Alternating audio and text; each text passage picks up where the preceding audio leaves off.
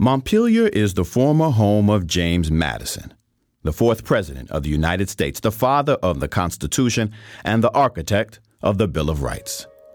Montpelier is also a former slave labor camp.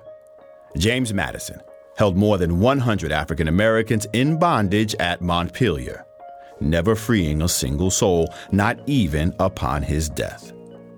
Historic preservationists have been busy at Montpelier telling the story of slavery and freedom. They have reconstructed portions of the enslaved quarter, rebuilt the cabin of the freedman George Gilmore, and recreated a Jim Crow era railroad station.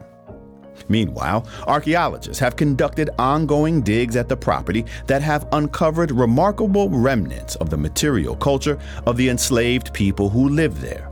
And two years ago, museum curators unveiled a permanent exhibition about slavery at Madison's plantation and beyond called The Mere Distinction of Color. In 2018, I took 10 Ohio State students to Montpelier to explore the evolution of the color line from the nation's founding through the present. And for four days, we absorbed all that Montpelier had to offer. We even spent an evening in Charlottesville with a community activist who shared her personal account of the tragic events of the summer before, when white nationalists descended on the city intent on terrorizing African Americans, Jews, and Muslims. But before all that, we began our Montpelier experience with a tour of Madison's mansion. The high point of the Montpelier house tour is Madison's library. When standing in Madison's library, it is easy to imagine him sitting at his desk, gazing out of the window that faces the front yard of the mansion, taking in the sweeping view of the rich, verdant, rolling hills, made productive and profitable by the people he enslaved, while he crafted the core elements of the Constitution. We completed the house tour by walking the grounds surrounding the mansion. This part of the tour was especially significant. As the docent discussed the architecture of the house, she noted that the bricks used to construct the building were all made by hand, on site by enslaved African Americans. And if you look closely, she said, in some of the bricks you can see the handprints left by the enslaved people who made them. I urged the students to move closer, to get a good look at the handprints. I also encouraged them to reach out and touch them. And as they did, they noticed something odd. The handprints were much smaller than their own. That's because the handprints were those of children. On James Madison's plantation, the bricks used to build his mansion were made by the African American children he enslaved. In a couple of weeks, I'm taking a second group of Ohio State students to Montpelier. I want them to visit Madison's library to see where American history happened. And I want them to touch the bricks made by the children Madison enslaved to see how American history happened. You see, the students need to understand that the library in which Madison conceived of the Constitution and the Bill of Rights rests on a foundation of bricks made by the African American children he enslaved. Teaching hard history means helping students understand that Americans don't just stand on the shoulders of mythological giants like those who wrote the U.S. Constitution. They also stand on the shoulders of enslaved African American children because these children were among those who made it possible for enslavers to construct the nation we live in today. This process of helping students understand the hard history of American slavery has to begin in the elementary grades. Young learners need to be inoculated against the myths about American history, myths that perpetuate falsehoods about the past and the present. This is no easy task, but it is doable. It is also necessary. I'm Hasan Kwame Jeffries, and this is Teaching Hard History American Slavery, a special series from Teaching Tolerance, a project of the Southern Poverty Law Center. This podcast provides a detailed look at how to teach important aspects of the history of American slavery. In each episode, we explore a different topic, walking you through historical concepts, raising questions for discussion, suggesting useful source material, and offering practical classroom exercises. In our second season, we are expanding our focus to better support elementary school educators, to spend more time with teachers who are doing this work in the classroom, and to understand the often hidden history of the enslavement of indigenous people in what would become the United States. Talking with students about slavery can be emotional and complex. This podcast is a resource for navigating those challenges so teachers and students can develop a deeper understanding of the history and legacy of American slavery.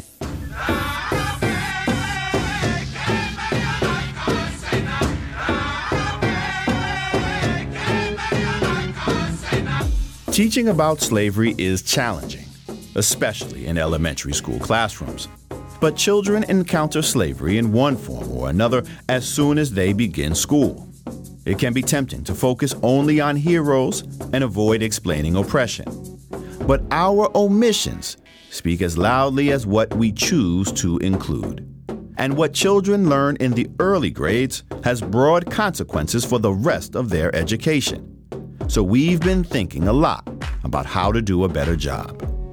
In this episode, we're going to take a closer look at a first of its kind framework that Teaching Tolerance has created to introduce slavery to elementary students. Kate Shuster is the project director for the Teaching Hard History Initiative, and she's going to explain what's in the new framework for K through 5 educators, including useful source materials. We're also going to hear from four elementary school teachers about how and why they're beginning to use the framework in their classrooms. I'll see you on the other side. Enjoy.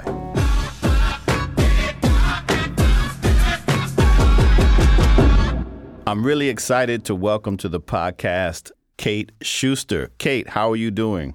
I'm great, Hasan. I'm a longtime listener, first time caller.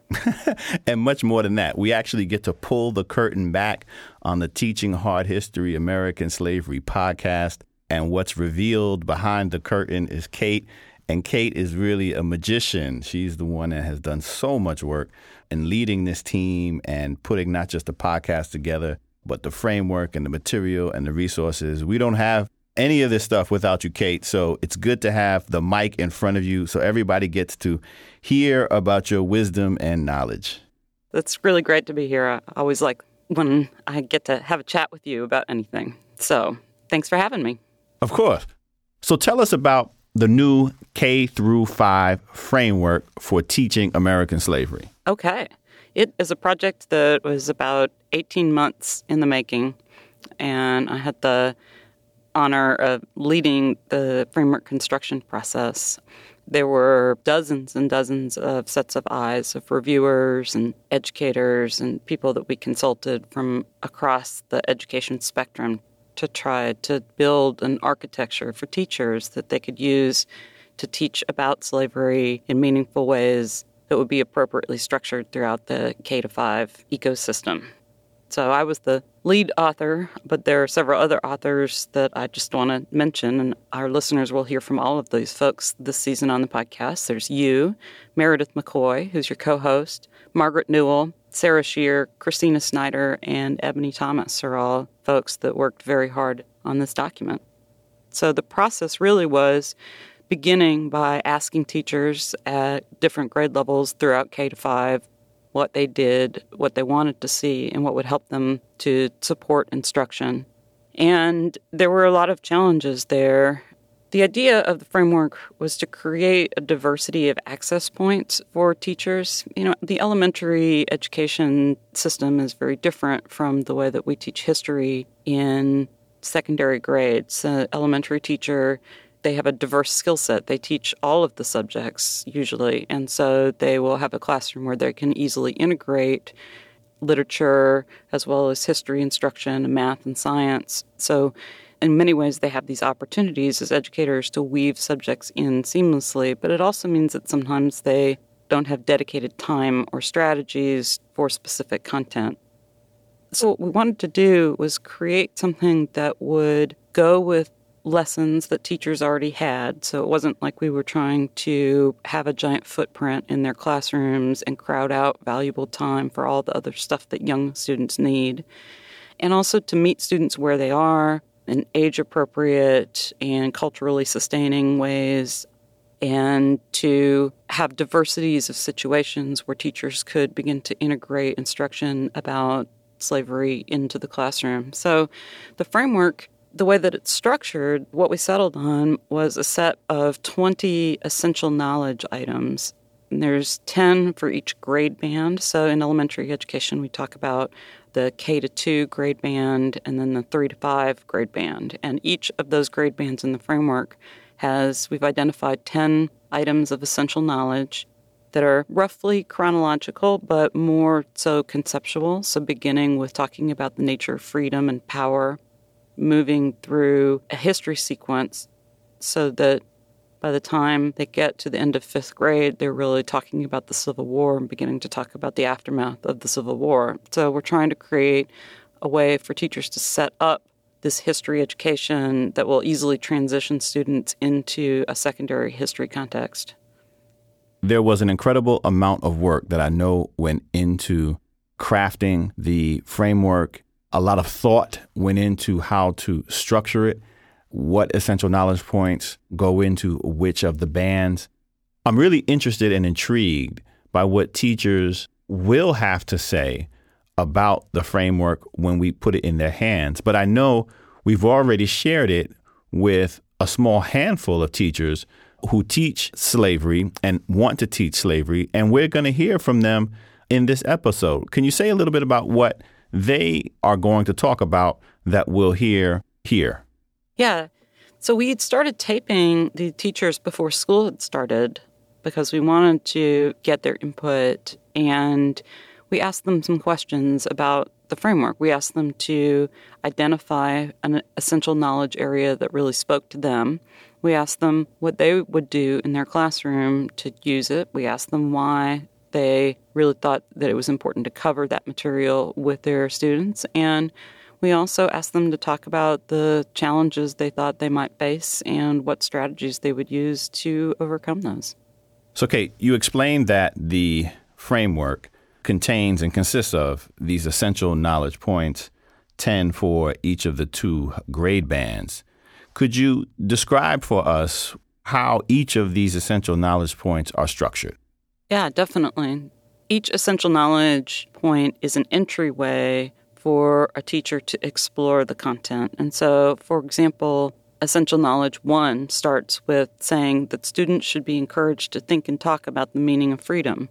And that's really a learning goal for a teacher to have in their classroom. But there's much more in the framework than just those declarative sentences. So when a teacher opens the framework and looks at essential knowledge one, what they'll see first is a section that says, What else should my students know? And there are several items underneath essential knowledge one that support that instruction. So, for example, being free means being able to choose what your life looks like without interference from others.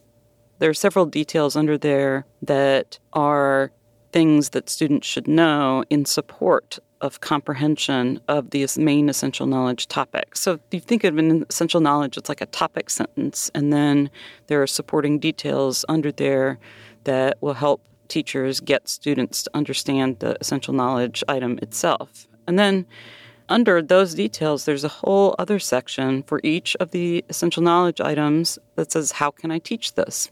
And in there, there are strategies for teachers to use in their classrooms. Sometimes we are recommending specific texts that are grade appropriate. Sometimes we're recommending strategies for teachers to group students and discussion strategies. And sometimes we're recommending activities for the classroom that will all support that specific essential knowledge item. So the essential knowledge is a gateway. Teachers, once they enter the gateway, will find a selected suite of resources and strategies that will allow them to accomplish that learning goal. Wow. And then under the how can I teach this part, which is attached to each essential knowledge item, there are strategies and examples for teachers. So, for example, in EK1, we suggest that teachers begin with examples from their classroom, families, and communities to have students examine how power is gained and used and explained. And then they should describe what it means to have power and identify ways that people can use power to help harm and influence situations. So, what that is, is a fairly specific advice for guidance for teachers. And another example in there is that we're encouraging students to contrast equity and equality and think about current problems where there is a need to fight for equity and equality. And also in that essential knowledge, we're encouraging teachers to use many books, including those books that they might otherwise just be using to teach reading as springboards for these conversations. So emphasizing that teachers don't need to have texts that are specific to slavery to begin the discussion about these underlying ideas about freedom, power, equity, equality, and choice with young students. Kate, as you know, teaching American slavery to young children, to elementary school students, is extremely challenging. But this framework is really exciting. Are there elements within it that really have you excited about the potential for this in the classroom? Oh, yeah, definitely. The big idea that I'm really excited about is the idea of giving tools to teachers to help students think like historians. And so, critically examining the way that history is often presented and looking for hidden histories that sometimes won't be in the texts or they encounter or the stories that they read. And I'm also really excited that the framework has a broad and inclusive approach, and really hoping that teachers will be inspired to work on their own practice and find new ways to teach history in their classrooms, moving beyond, for example, a British colony centric story of American history, talking about connecting the dots between the theft of indigenous land and the growth of the plantation system thinking about incorporating histories of Native nations more extensively into the story that they're telling about American history. So I, I hope that educators will look at this framework and see opportunity to tell new and exciting and engaging stories in their classrooms. And that's really what we've tried to do here is collect interesting, engaging, solid history together in one place so that teachers won't have to do so much work themselves and instead can enjoy the vocation of teaching, which is why they do it. I don't think they do it for the money, is my suspicion. I don't think you would get too much disagreement on that last point in particular. You know, I'm excited to hear what the teachers who have already seen the framework think about it. So, first, we're going to hear from Bria Wright. Bria is a fifth grade teacher in Wake County, North Carolina, and she's going to talk a little bit about why she's trying to incorporate essential knowledge number one into her lessons which is that students should be encouraged to think and talk about the meaning of freedom. So, this essential knowledge um, really spoke to me personally because I think freedom means different things to different people, depending on who you are, your background, what you believe in. Freedom can look differently for different people. And especially for children, they come in with all these different ideas of what freedom looks like, what being free looks like based on their backgrounds and their beliefs. So, it's really cool to be able to talk about that and see what other kids think are their different ideas of what freedom is. And this is really important because in the news, we see lots of different issues of freedom, right? So we think specifically like the border crisis who's getting freedom, who's not able to have freedom, who's able to freely be in this country, and who's not just based off of where they were born. And is that okay? Absolutely, it's not okay. You should be able to go somewhere and live somewhere and be able to be free and to love and to get a job and support your family. So, that piece of what freedom looks like and what it means really just means something different to different people. So, that's what really spoke to me about it. Something that also really spoke to me was thinking about how has freedom historically not been afforded to people of color. If we go all the way back before even the slave trade, if we think about Native Americans that were here first, this was their land. We are on stolen land. How come they had people come over from Europe and had their land taken away from them? And some of them were then enslaved. And so they had their freedoms taken away, but this was their space, right? And then we think about moving on in history, we think about the African folks that were brought over and then taken to be enslaved. How are they limited to freedom? So we still see these things over and over as we continue on in history. We still see these things today, how come people of color still have these limited freedoms? Because it's not just like this happened in our history, it's still reoccurring to this day when we think about education, who is passing standardized tests, who is able to live wherever they want, who is not able to live wherever they want, who is caught up in the criminal justice system and can't access freedoms because of historically oppressive rules, laws, and things that are keeping people from being the best that they can be. So when I think about how to actually like teach freedom and making this really abstract concept concrete for 5th graders, it can be overwhelming, but it also can be really empowering for us to think about and explore together. And the first place that I would start would be for them to explore their own definition of freedom. What does that mean to you? What does that mean in different spaces? What does freedom look like as a student? What does it look like as a child? What does it look like on a sports team or whatever you're a part of? Just different parts of their identity. But what does that actually look like? And then having them to interview their family, their peers, and their friends to really figure out what does freedom look like to them so that they can kind of come up with their own definition before we as a group talk about freedom and what it looks like. And of course, we'd have to be mindful that that will be very abstract for some students. So being able to specifically give them concrete ideas of, okay, does freedom look like this? Yes or no? So they can kind of make their own definitions, but having that scaffold will help them to kind of figure out what does freedom look like. And we have to be mindful that students will also need to be instructed of what it looks like to not have freedoms, right? So when we think about the border crisis that I mentioned earlier, these people are trying to come to our country and to have a better life, but they're being stopped from doing so. They're being stopped from having a freedom. That is a problem. How can we help solve that? And then other lack of freedom that we've seen historically, whether we've seen it in our country or other countries, how has freedom been taken away or how have people not been able to access freedom? These are all things that we should help students understand so they can see not everybody has been afforded freedom and not everybody still is free. How can we help that as we move forward? And then when we think specifically about with American enslavement, what freedoms were withheld from folks that were enslaved and how does that continue to manifest today?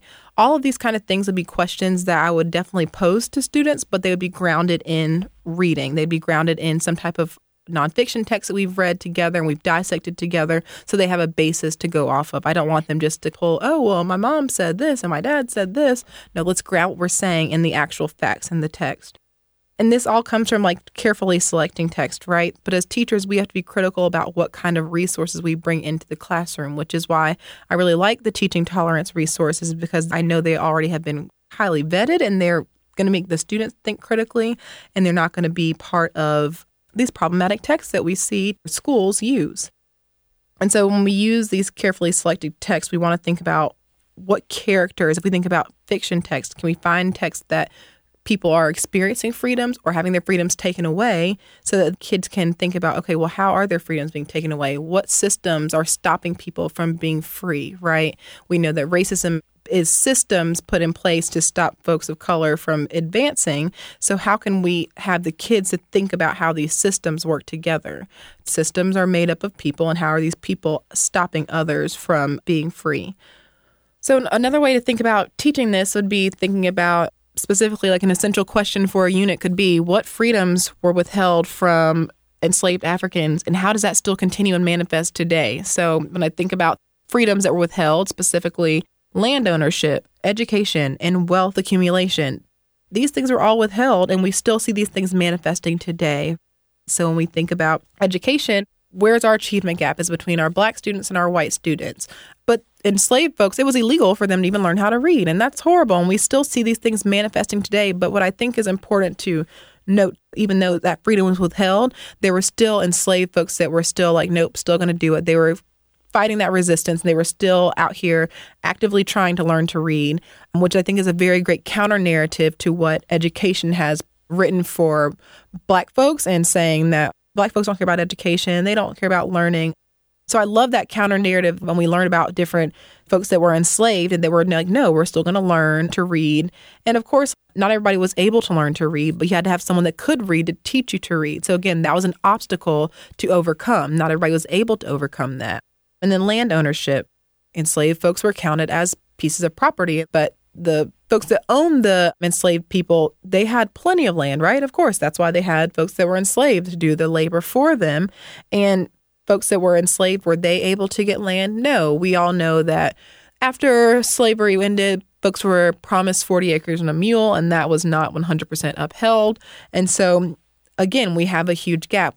We can free those that were enslaved. Now you are free, air quotes, but you have no land or nothing to go off of. So the white people that had land were already a step ahead. People take care of their land, and generationally, that land goes down the line generations. And so we still see a gap between black landowners and white landowners.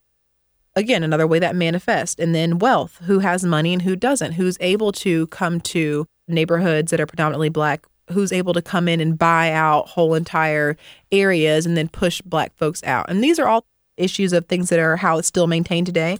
We can see these if we just look at the news. You can see lots of information about gentrification. You can find any kind of data that shows the different gaps between land ownership and the wealth gap. And that's a great way to tie in social studies and math, right? You can look at the gaps, you can analyze the data and see, oh, wow, that's a huge gap.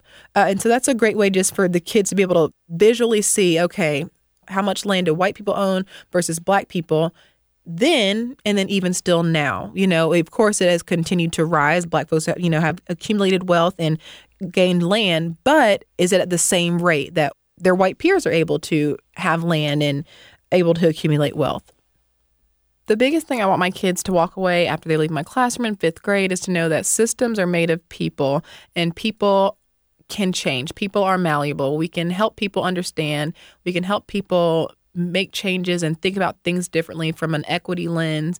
Sometimes I think my kids get caught up in thinking that, oh, systems are just machines and they just run and they run and run because the way they've been doing it for forever, that's how they run. I'm like, no, like we can be part of those systems to help change. I tell my kids, I'm like, that's why it's so important that you make sure you vote when they're of age, of course, um, and make sure that their family votes and make sure that the people they care about vote. You can be part of this political system and you can really disrupt some stuff. You can really get in there and say, well, you know, this is how things have been for forever, but why can't we do things different? It's up to us to really challenge the status quo.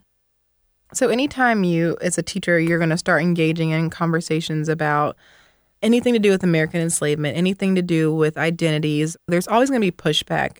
What I've encountered is there's sometimes pushback from parents or from district officials about teaching these things because we want to make sure we're not attacking anybody's identity. So if I ever receive that feedback, I'm always very open, say, well, you know, we're not challenging anybody's specific identities, but we're thinking about how these different systems have played out over time and how can we change it. So I like to overcome this with like common language and understanding. And so we start off with using protocol. I use the Courageous Conversations protocol. Glenn Singleton wrote a really great book about having courageous conversations about race. So that's a starting place for me. We have common language. We know that saying that someone is black is not a curse word. That's not a mean thing to say, right? We're just identifying identities. And saying someone white is not racist either. It's okay. It's identifying identities, but setting up the protocol really sets up the four corners of the room and sets up the walls for the room to be able to have these conversations. Anytime I've had a conversation with someone that's pushed back, I'm like, oh, I don't know. I don't know if fifth graders are ready for that. I'm like, well, they're experiencing the world around us. They're ready for it. They're experiencing these microaggressions, macroaggressions. They're experiencing racism. They're seeing these things. It's part of our curriculum in North Carolina to teach about American history. So we need to teach these things, but we need to also make sure we're being critical about it and making sure we are developing students that can think critically about and think about how they can help make the world even better. The hard part, even as a teacher, is it's hard for me to teach sometimes because like some of these things are really triggering for me to think about American enslavement my ancestors were subjected to this horrible treatment. But what also empowers me is to continue to do this work so we don't go back to a place like that, so we can make sure we're continuing to always move forward. And it can also be hard for students to understand that like these systems are continuing to manifest. I've had pushback sometimes where people are like, oh, well, we are a post racial society. And I'm like, well, unfortunately, that's not true. And I can tell you specifically as a black woman, that's 100% not true.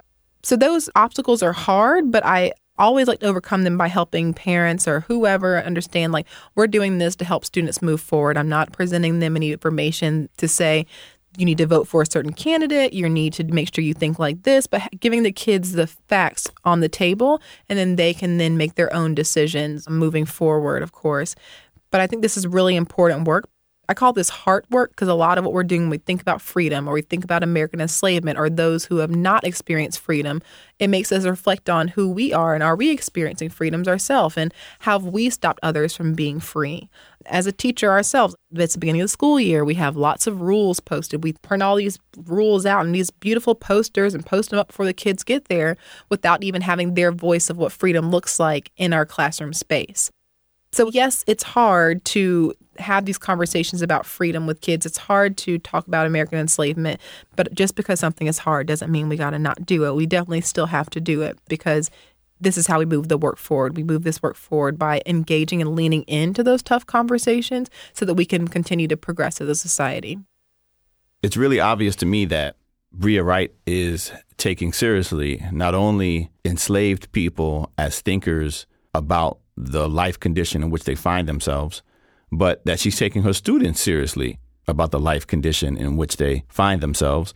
And that allows, I think, and I think she's right here, for her to guide the students in a really substantive conversation about what freedom means, drawing not only on their own life experiences, but then circling it back to how that would apply to the past so that they could better understand the experience of enslaved people. Really remarkable.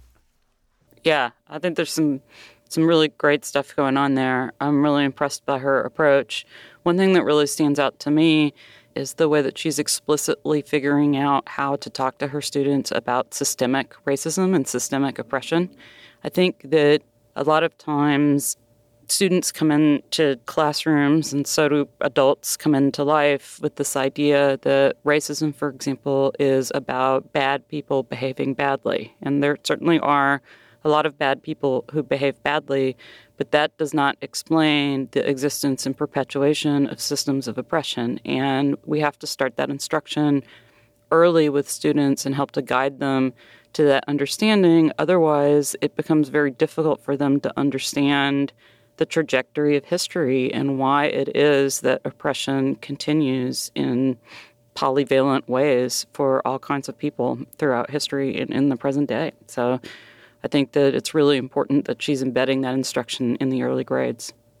Yeah, no, you're right. It's so critical to move beyond individual behavior to look at systems and structures and the way they operate and have operated in the past so that they can, even at this young age, can see how they operate in the present. And you can do that. That's one of the great values of talking about how slavery operated, not just you know one or two bad people who chose to participate in this heinous activity, but the way in which the entire system was structured to benefit individuals and to build a nation. When she added those key terms in there, not only talking about freedom, but power and systems. I mean, that was really a good way, I think, to build off of this key point of essential knowledge.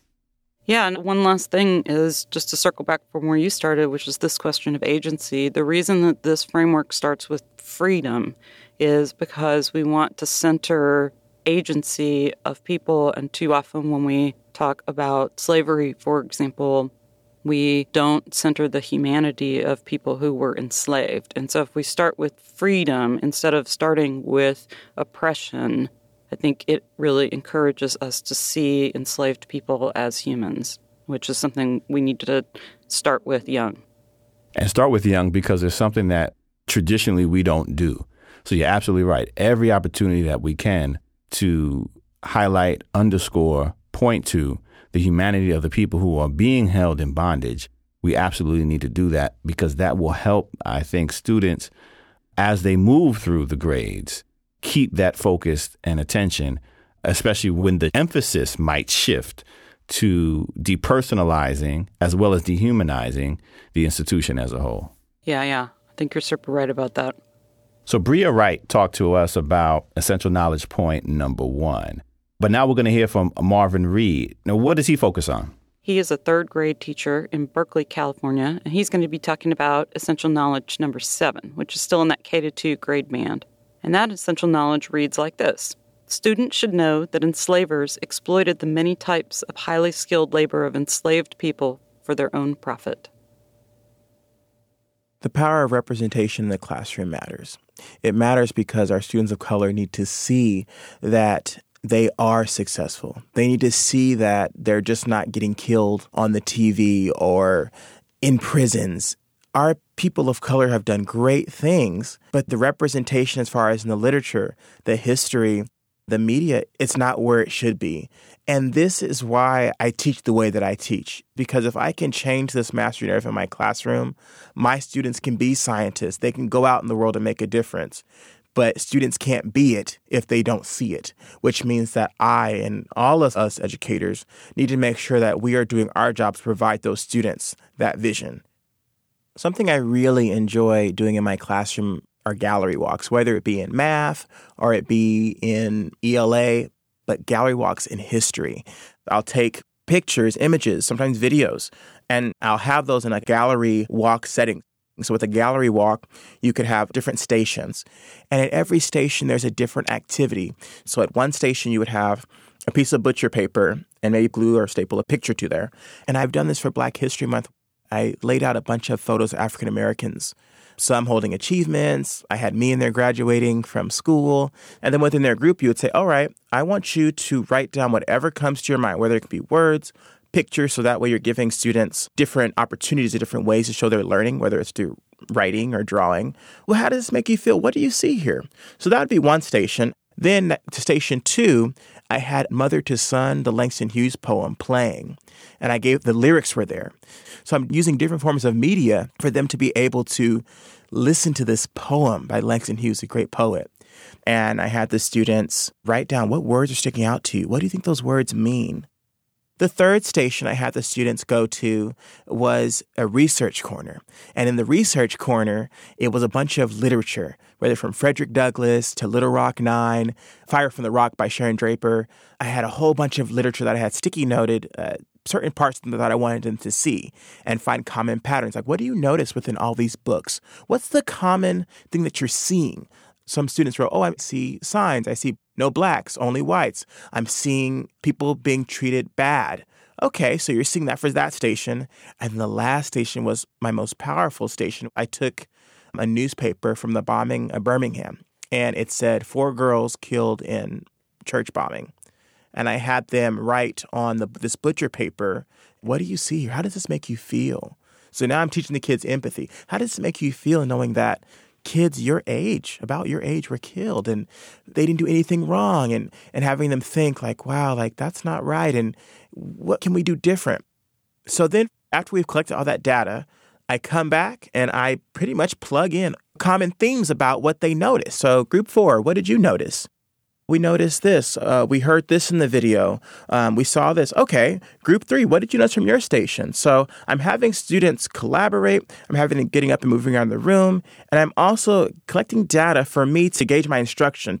Okay, so my students don't know who Harriet Tubman is. My students don't know who Dolores Huerta is. So I need to go back and amp up my history and make sure that it's also developmentally appropriate.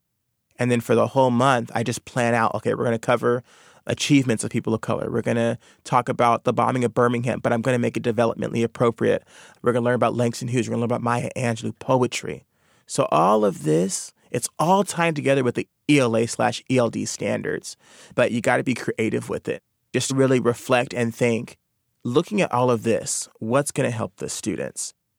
And I want my students to understand that people of color did a lot for this country, but a lot of times we don't get credit for it. So I had to do more research and connect with my librarian to bring in more books, especially books like biographies and books that highlighted people of color and their achievements. I mean, honestly, I didn't even know George Washington Carver worked with paint or any other agricultural kind of things. I just knew him for peanut butter. And so when I was able to bring in these books and and share them with my students, a lot of their even parents didn't know. So now I'm also building relationships with my parents through strengthening and providing my students more knowledge on their history. And so after we've done this little gallery walk from there, I think I would do something where okay, I want this person to do research. And I'd say, okay, you're in charge of researching this person. You're in charge of researching this person and give each person a figure for them to research and then present on it. You're, so now you're tying in biographies, which is another genre of writing the student should know. So it's a lot of just embedding in a creative way to make sure that students are engaged in their history. A lot of times within, especially the third grade curriculum, we talk a lot about the missions and indigenous people, and we don't hear so much about, you know, what happened if somebody resisted a mission and what happened to these people. It was just more like, oh, this was a great place, and they learned language, they met new people, and they were, it was all of this happy times when in reality, missions were not a happy place for people. So when we were learning about indigenous people and we got into about mid part of the unit, I decided to use one of the mid unit little quizzes. They're quick and they're easy to print and it tests the kids on vocabulary. So I was like, okay, I'll use it.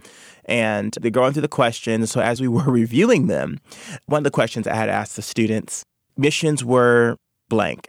And their answers were A, a good place for indigenous people to be and, and support a community, a place where they learned language and how to be a citizen or something like that. And then C, a place where they were mistreated and it was a horrible place to be, or D, none of the above. So when I asked, okay, clap if you think the answer is A, people started to clap. I was like, okay. Clap if you think the answer is B. Had some, some claps here and there. Clap for C, one or two and D, no one clapped for that one. So I was like, interesting.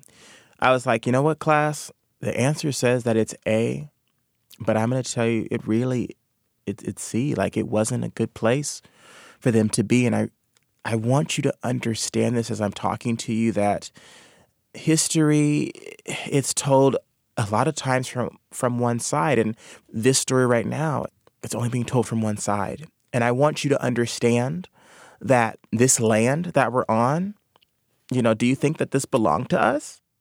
A perfect example, we're in Berkeley, we're on a lot of Ohlone land. UC Berkeley is right down the street from my school. And in the book, the chapter was in our backyard. And it was like the Ohlone people, they paved this land and they grew lots of crops. And then all of a sudden, the next paragraph was UC Berkeley is now on Ohlone land. And I asked them, I was like, I want you to think about that phrase. Do you think that the Ohlone people gave up their land, what we're on now? Or do you think it was taken away? What what do you think? And they were like, Well, I thought that they gave the land, but now I don't think they did anymore, mystery. And I'm like, would you want to give up your land if you worked hard for that and your family was there? And they're like, no, I wouldn't. I was like, exactly. These people didn't want to give up their land. It was taken from them. And I want you to understand that the missions weren't a good place. People were mistreated there. And land was not just surrendered. It wasn't just given, you know, here you go. It was taken. I then changed up my instruction. I went back to the framework, and the essential knowledge that stuck out to me was essential knowledge number five. And it says students should know that enslaved people hated being enslaved and resisted bondage in many ways. So now with this framework, you're not just hitting the Common Core state standards, you're hitting ELD, you're supporting all students and you're differentiating throughout the whole lessons. We are a school community and we got to make sure that we know our students before we can serve them. And I can't stress that enough. What intrigues them? What history do they need to know? Then going forward, communication. What are you teaching? How are you teaching it? Talking to your principal, talking to your colleagues. That's the only way that we're going to change this system of misrepresentation in the master narrative. How are you teaching Cesar Chavez and Latinx months? How are you teaching about Hmong students or Asian Pacific Islanders? We got to get on the same page. And it may not necessarily be within your chapters, but if you had a unit on who's in my community and symbols, talk about symbols from different cultures. What do you think those mean? Expose your students to that.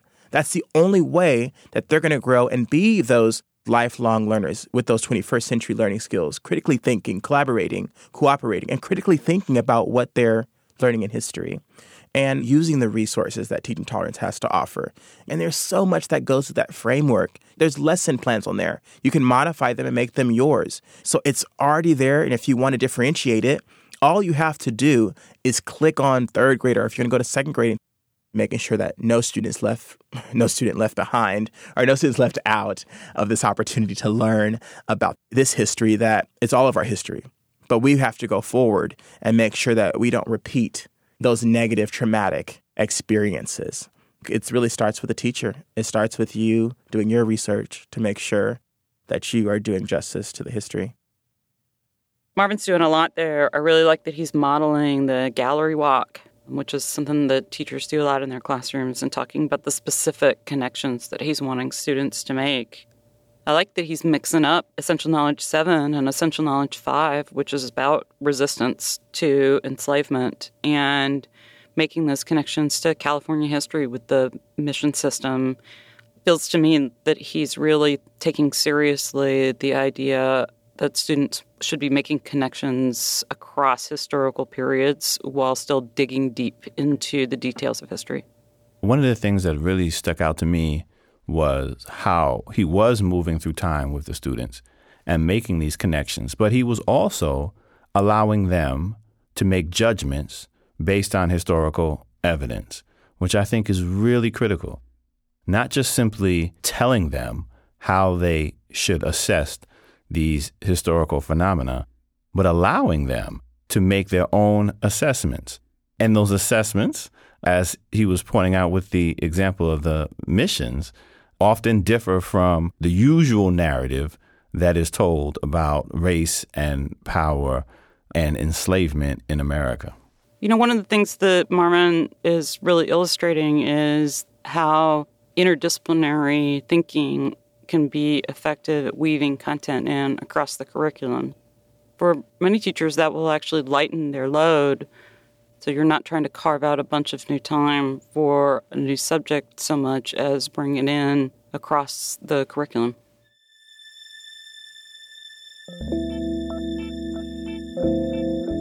Here is a special opportunity from Learning for Justice. By listening to this episode, educators can earn a certificate for one hour of professional development. All you have to do is go to learningforjustice.org slash podcast PD. PD for professional development. That's podcast PD, all one word. You'll also find a link in the show notes.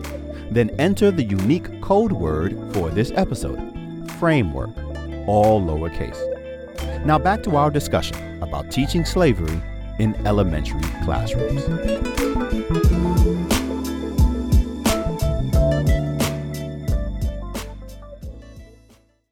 So, next we're going to hear from Alice Mitchell. And she teaches fifth grade in Boston, Massachusetts. And she's working on incorporating essential knowledge point number 12, which is slavery in all the places that are now the United States began with the enslavement of indigenous people. Here's Alice Mitchell. I'm going to be really vulnerable here. My scope and understanding of the history of indigenous people is very, very limited which is sad because I went to school in the United States, college, graduate school in the United States, and I have never received any formal education around the enslavement of Native people. I learned a lot about the enslavement of African people. Well, not a lot.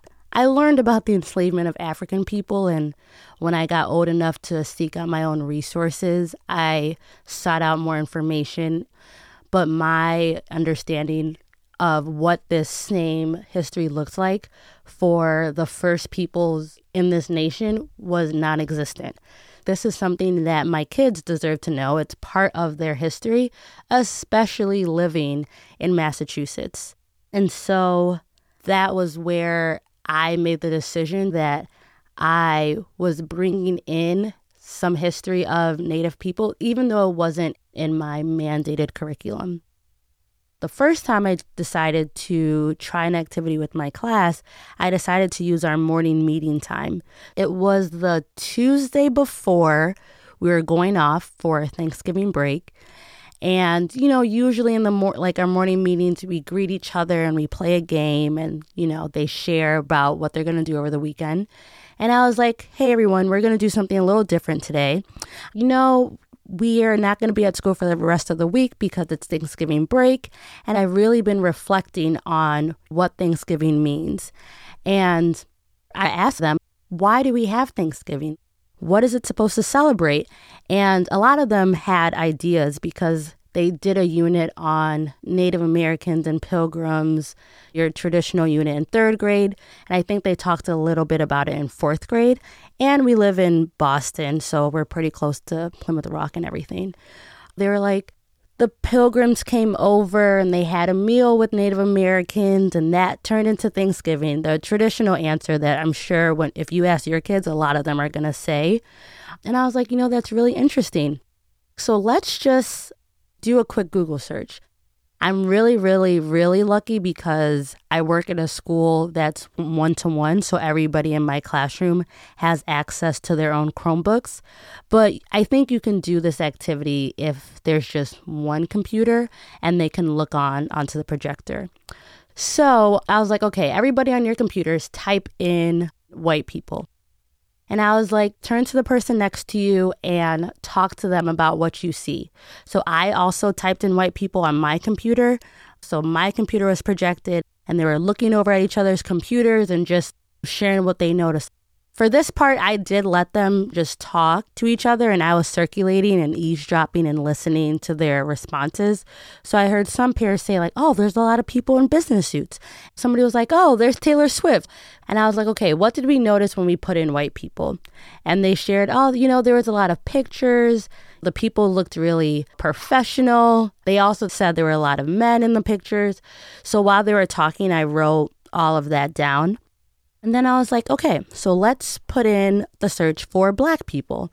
And I circulated, paying attention to the things they were noticing. And if I remember correctly, there was athletes, there was, you know, musicians. So Beyonce was one of the options. And when I brought them back together, basically their observations, when they put in black people, we can summarize it into photographs of athletes, entertainers, and Barack Obama. So I charted down their responses to that. And the last one we put in was Native American. Being transparent with my students about my journey and my level of understanding is really important. And so I wanted them to know that I'm still trying to figure out the best identifiers to use for this community. And it's still something that I'm learning about. And so I wanted them to know. I knew that putting in Native American would bring in more Google images.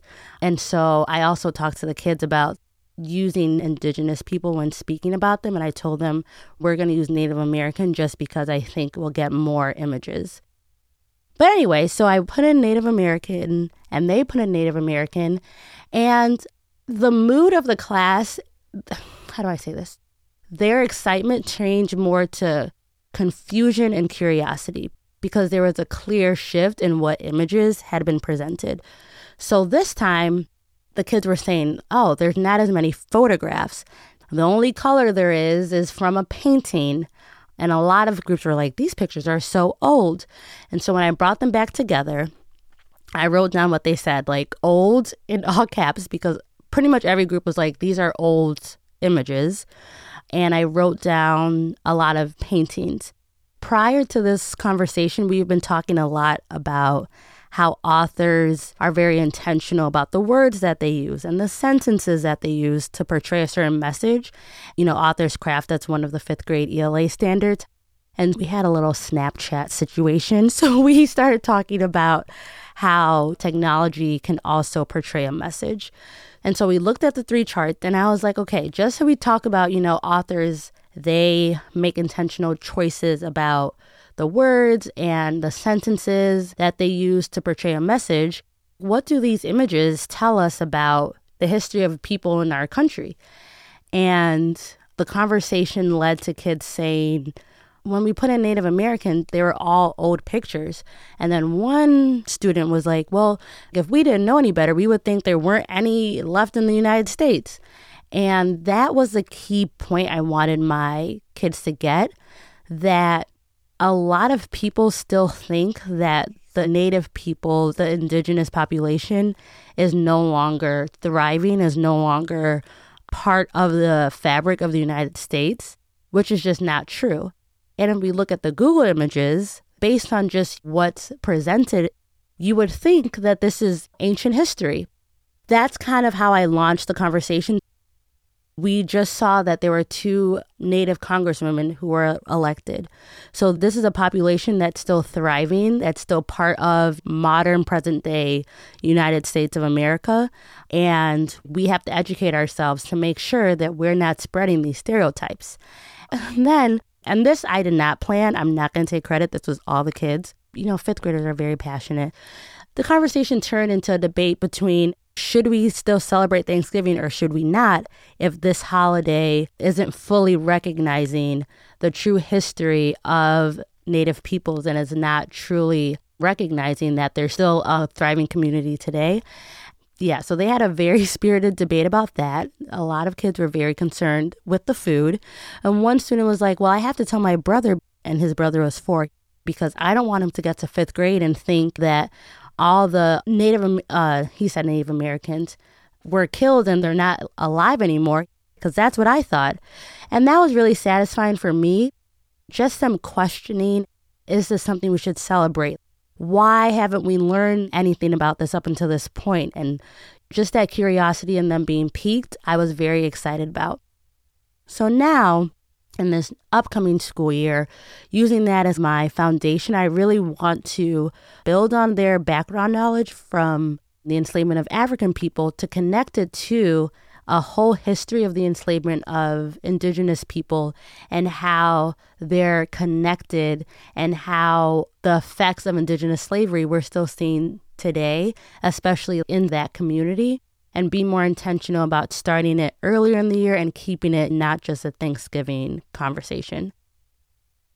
Another thing that I was thinking of doing was I really want to figure out how I can connect with people from different indigenous communities close to our home you know, we've already started school. And I did a land acknowledgement with my grade level team because I just thought it was so powerful just to ground us in the work that we do. And I think doing some sort of acknowledging of the tribal nations with my classroom would be an excellent way just to bring that quote unquote past history, make it alive and make it something that they see as current and modern but I just want to make sure that I'm not offending and I'm not overstepping my bounds.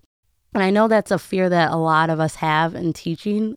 When we're trying to learn and grapple with new information, how can we act on it and how can we share it and teach about it without making mistakes? And I always think it's so funny because we tell our kids it's okay to make mistakes, it's okay to be messy, and we don't give ourselves that grace as teachers. And so I think for me, I've tried to reach out to a lot of people, do a lot of reading, and try to come up with understanding before I present it to my kids. But even though I know it's going to be messy and I know I'm afraid of offending, I still don't let that keep me from doing what I know is right. I just found this resource. It's called tribal.nation.ca, and it is a resource that helps you identify what tribal nations are on the land that you are currently on. And I just really appreciate this resource because it helps bring what we view as the past, it helps bring it to the present. And it just changed my perspective. There's just so much history with Native peoples in Boston and Massachusetts. And so when I found out what tribal nations are on the land that we are currently on, talk about relevancy and talk about making connections. I was like, this is definitely something I want my students to know. And connected to the Google searches, you know, a lot of them are like, oh, this is ancient history and, you know, this is anything we have to think about.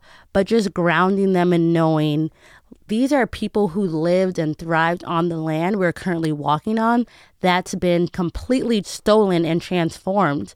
And I really want them to understand that their neighborhoods, as beautiful and unique as they are, not losing sight of the land and the people that came before us.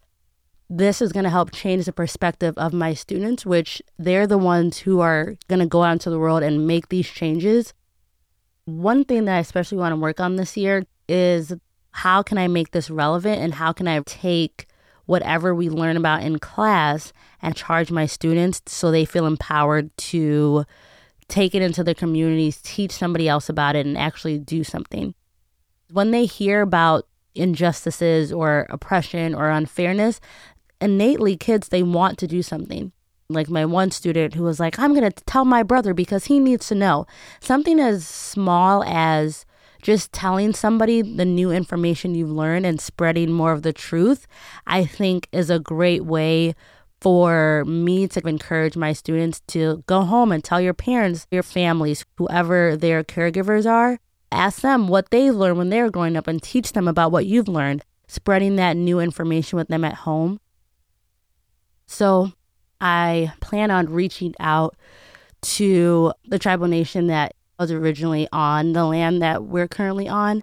I really want to connect with people in this community and ask what their needs and desires are instead of me assuming this is what we can do to help having a way to get that information from them. And so i think one way we can do that is through letters and email and just having the kids ask creating a letter campaign because the knowing them after we talk about this, they're going to say, What can we do? or How can we change this? And so I think helping them see when you do want to help out a group, it's not your responsibility to decide what that group needs, but figuring out the tools and the methods you can use to reach out and get their voice and hear from them directly. So they can do something about this. And we're not just sitting around talking, but we're actually engaging in action but that's also coupled with, you know, not just doing what I think is best and what I think is appropriate, but teaching kids to ask what people need and then supporting them that way. And I think that would help bring home the point of what I'm trying to teach them that Native peoples, this is a thriving modern community. And so their voices are still growing and loud in government and all different entities and bringing them in will help people see that more. You know, one of the things that really leapt out at me uh, about what Alice just said was the situation that she found herself in as a teacher when thinking about how to go about teaching this history. And that is, it's history that she herself was not taught. So she has to do some deep diving and preparation in order to bring this material to the classroom. It's one of the things that I think is really helpful about the framework and the resources that are provided is that it helps teachers learn this material as well so that they can bring it to their students in an informed way. Yeah, I think that we have to support and scaffold, as we would say in education, teachers learning in the same way that we support and scaffold student learning. The reality is that there is very little, if any, coverage of the enslavement of indigenous people, and the emerging scholarship on this is really shocking the scope, extent, and duration of enslavement of indigenous people, and it's something that is frankly just not going to be in a lot of textbooks. And so teachers shouldn't feel blamed or shamed that they themselves don't have this knowledge. And I think Alice is exactly modeling what we hope other teachers will do is say, okay, here are some resources that Teaching Tolerance is giving us and bringing their students into that conversation. And the other thing I want to lift up about Alice's approach and what her students found is illustration of this idea of the vanishing Indian. That is a very common myth. It's a real problem that Indigenous people are often discussed in the past tense and portrayed in past tense, as Alice's students found out. And so I think this is a good and useful approach to contrast those representations for students. And we'll be talking more about how to counter the vanishing Indian myth in future episodes. One more thing that Alice is doing that I think is great and other teachers should do is to try to figure out whose land they're on and reach out to Native nations and leaders and communities that are around them. think that she will find, as many teachers do, that the leadership of Native nations and their cultural and interpretive institutions are very welcoming and interested in talking to folks and helping to understand their rich cultural and historical traditions as well as contemporary practices. Well, and I think that's a great way to make the past present. So, next, we're going to hear from Marian Dingle, who teaches fourth grade in Atlanta, Georgia. And she's working on incorporating two essential knowledge points within her classroom instruction. Knowledge point 15, which states that in every place and time, enslaved people sought freedom. And essential knowledge 14, that enslavers adopted and spread false beliefs about racial inferiority, including many that still impact us today. Here's Marian Dingle. When it comes to slavery, I think the story of resistance and resilience is the one that doesn't get told. And I think that's the story that impacts our kids the most.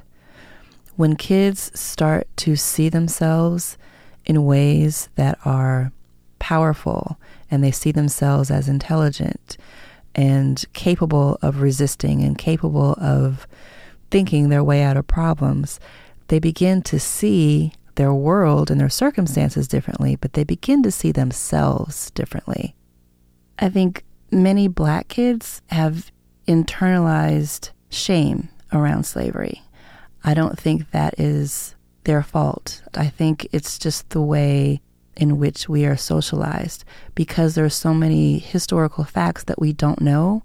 We don't know the insidiousness and the planning that went into slavery and all the things that were done to us. So we naturally, I think, internalize maybe there was something wrong with us. Maybe there's a reason why we were enslaved for so long. Maybe it was something that we didn't do, something that we didn't know. I think that shame for a lot of students will manifest itself in different ways. Sometimes that shame may look like a behavior problem a lot of times it may look like anger. For children, especially at this age, they have a lot of feelings that they can't quite articulate. So, talking to them about this is extremely important. And I think from what I've seen in children, that once we start peeling back those layers and they start learning about themselves, that those feelings start to change once students know their history and they start knowing little pieces and you see that aha moment, then you kind of see their chest punch out with, with pride. You can see it. I see this in my kids every day, but I also know that deeply because it's exactly how I felt.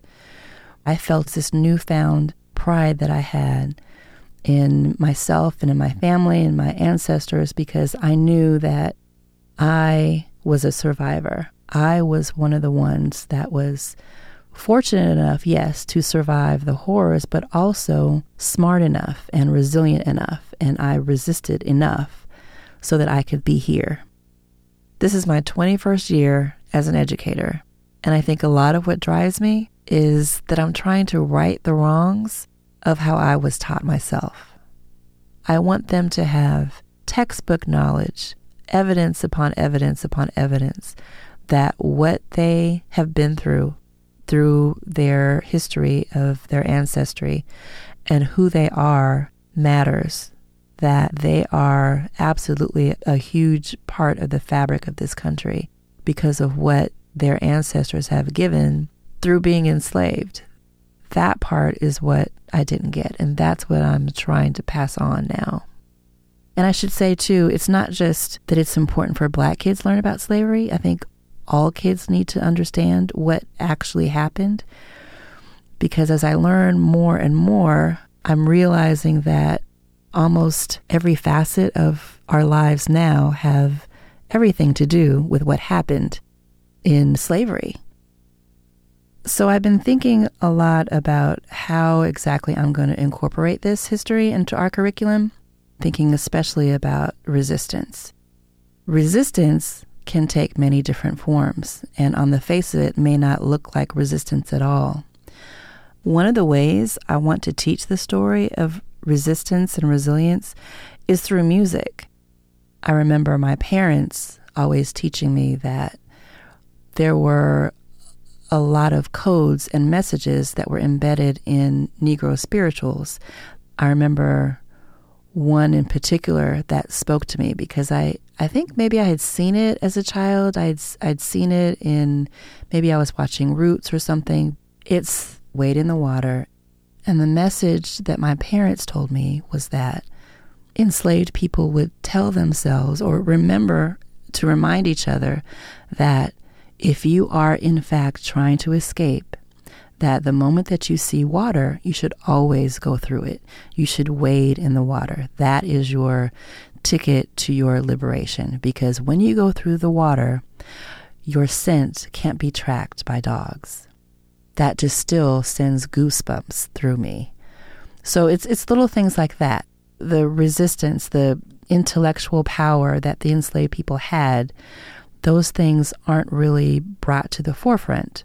And I think that's also very much tied to that essential knowledge about how enslavers adopted false beliefs because we are taught in textbooks that enslaved people weren't very smart, that they were docile, that may, may even be lazy and they were forced to work, when in fact, the opposite is true. It's important to teach about the misrepresentation of black people throughout history. So, another important source that I'm going to use is the 1619 Project.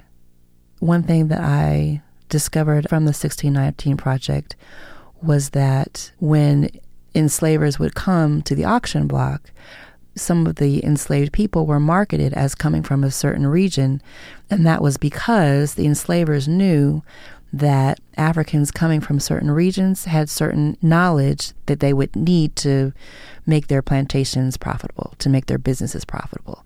So there was this knowledge that enslaved people were, in fact, intelligent on one hand, but on the other hand, there's this marketing that actually the opposite is true.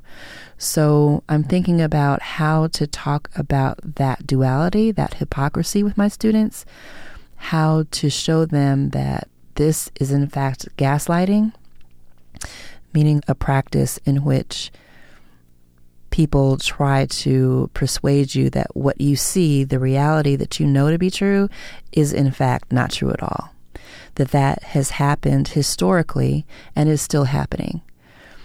I'm also thinking about current events and other stories of resistance and how to talk about those daily, perhaps in morning meeting, and how to connect the dots between how some of the things that are happening now are manifestations of things that happened historically in slavery. For example, my students are now in fourth grade, but in third grade in our state, they study Harriet Tubman. I'm thinking of taking a deeper dive into her life. It wasn't just that she decided one day that she was going to help 400 or so enslaved people escape.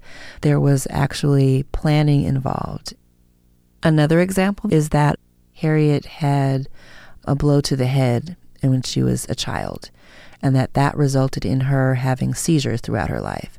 So she was able to plan out and help people escape while doing this around the seizures that she knew that she would have. I think that speaks to a lot of kids that may have physical disabilities or physical shortcomings that they can do great things because even now, even though we probably don't know the whole story about Harriet, we're still celebrating that part. We still know that she is responsible for hundreds and hundreds of enslaved people receiving their freedom and convincing them that they actually should escape and they should trust her and having this incredible mind that was able to have all these maps in her head and to have a knowledge of all these different plantations and landscapes and how to actually pull this off. So I think that part is also important. Still, another example is, of course, Dred Scott. Dred Scott decided to actually sue the government because of the displacement of their children. He, at the time, was living in a free state. And at the encouragement, and probably much more than encouragement, maybe nagging of his wife, he decided to sue um, because she knew that the future is in the family. And if they didn't sue, they didn't pursue this, that their family could likely be separated, which happened to many, many enslaved people. And I just think it's fascinating, just absolutely fascinating to me that families were still intact, that families, even though they were uh, torn apart, ripped apart, um, I think about the Middle Passage and how enslaved people were packed into slave ships and they were intentionally put with people that were not from their villages on purpose so that they couldn't communicate with each other. And all of these things were done, and still we have a very strong communal spirit. We have this commitment to family, and you just see so many different examples of that throughout history. I think that's the part that kids need to know. That's the part that I needed to know as a child. When I think about adding these new things into my curriculum, I want to be mindful about what types of challenges I may face and how I can be proactive in addressing those. I realize that there may be a lot of educators out there that are hesitant to engage in this. Maybe there is a bit of fear about what may happen to them, any resistance they may face. What I think is important to do really early, as early as possible, is not just to jump in this with students, but to engage your parents and your families, the caregivers of your students, because once you have them on board, you'll get so much more out of it. And and honestly, it's not just the students that need to learn this, it's the families as well. The dinner table conversations and the things that happen at home are going to reinforce what you do in the classroom in the first place. For example, when I decided that this is what I was going to do in my classroom, I invited parents to a parent meeting at the beginning of the school year where we can actually talk about what it is that I'm planning to do. And I just put it out there. I gave my reasons for doing this. I cited different things that were happening in history and how, in my opinion, they were affecting their children, the things that I saw. And I addressed fears that my parents had, and we got pretty vulnerable. Parents were honest, and they said that they hadn't had conversations at home because they didn't know what to say and they didn't know how to address it, how far to go, what to say, what not to say. And these were from parents of different racial groups that had the same fears. And I think just having the conversation and acknowledging to each other that this was difficult was pretty transformative. So from the beginning, it felt like not just my agenda, but it felt like a co creation that I, as the educator, and the caregivers that were responsible for these children's well being, we were coming together and finding a solution of how we were going to enlighten them. Because in the end, we all agreed that this was important for them to know. And parents also were pretty honest about saying that there was a lot about this history that they didn't know either. So they welcomed the information, and I think they appreciated that we were having this conversation and that there was going to be a thoughtful approach to how we did this. We started doing it in morning meeting, and students would say, Oh, Mrs. Dingle, we talked about this last night, and this is what my family is saying. So that the parents knew that we had a morning meeting every day, and they knew that it would come up, and students felt comfortable enough to bring home into the classroom. And it was really obvious that what was happening in the classroom was also getting into the home. I mean, I love teaching. I love mathematics. Anybody that knows me knows that. But this, having the experience that this history, this hard history, was getting home and it was coming back to the classroom, like I said, it was absolutely transformative. So I would suggest to any educator who's feeling a little hesitant, talk to your parents about it and ask them how they would like to participate. There's a lot of different ways to get this done, but I think what we absolutely shouldn't do is continue to be silent. We've got to at least try. I know it's cliche, but as they say, the children are the future. So if we aspire to a better world, we've got to be able to trust the children with the truth. So Marian really touches on a critical point and speaks directly to our students in the classroom, and particularly the students of color, and how they have been socialized in this world and how they have been taught, and why there is often a pushback when we introduce the subject of slavery, because it's so often taught in such a way, as she points out, that induces shame, which is unfortunate, which is wrong, which shouldn't be the case, which also is why we have to teach resistance. Because as she points out, resistance really lets students and young people, but especially students of color and African American children, see not only enslaved people in a different light, but also see themselves in a different light. And that is one of the great advantages of teaching this history in a way that is accurate and truthful. Yeah, absolutely agree. Teachers should be teaching resistance, that it wasn't just one rebellion. People who were enslaved were constantly thinking about and trying to get freedom. And it was very difficult to get freedom, but it's something that every enslaved person wanted and was constantly thinking about. And I think we have to, as we started this episode, embed this idea of agency early and often. And I think it's very touching to hear that this idea of teaching can be itself an act of reparation.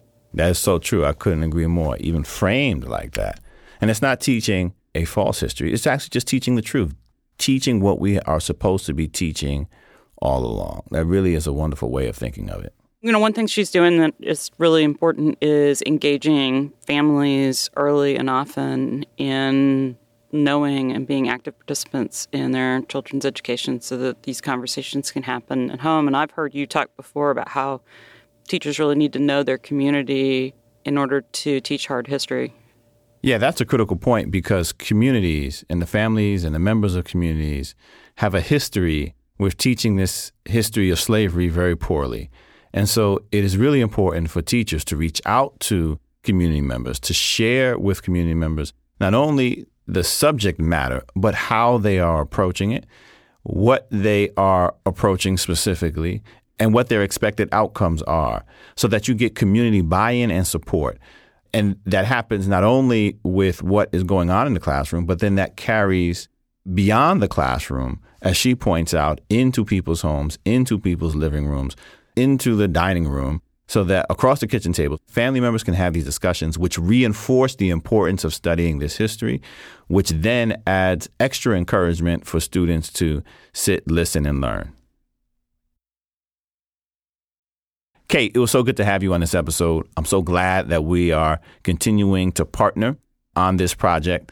And I'm so glad that you're doing this wonderful work with teachers themselves. We're making a real difference here, and I'm looking forward to continuing to do it with you going forward. Oh, thanks for having me, Hasan. It's such a pleasure to be able to work with you, and it's a real joy to listen to these teachers bringing this stuff to life in their classrooms. All right. All right. Thanks a lot. Thank you. Bria Wright has been a teacher in the Wake County, North Carolina public school system for four years. She currently teaches fifth grade, her favorite grade. Marvin Reed teaches third grade at the Thousand Oaks Elementary School in Berkeley, California. This is his second year teaching in the Bay Area. He is also the equity teacher leader at his school. Alice Mitchell is a fifth grade teacher in Boston, Massachusetts. This is her seventh year as a teacher. She is also on the Diversity, Equity, and Inclusion Committee at her school. Marian Dingle is a proud daughter of an educator and has been an elementary educator herself for 21 years. She currently teaches fourth grade in Atlanta, Georgia, and is passionate about both social justice and mathematics. And we're proud to say that all of the teachers who participated in this episode serve on the Teaching Tolerance Advisory Board. Kate Shuster is an education researcher and author based in Montgomery, Alabama. She is the project director for the Teaching Hard History Initiative. Dr. Shuster is also the author of Teaching Tolerance's Teaching the Movement Reports, evaluating the state of national education about the civil rights movement. Teaching Hard History is a podcast from Teaching Tolerance, a project of the Southern Poverty Law Center, helping teachers and schools prepare their students to be active participants in a diverse democracy.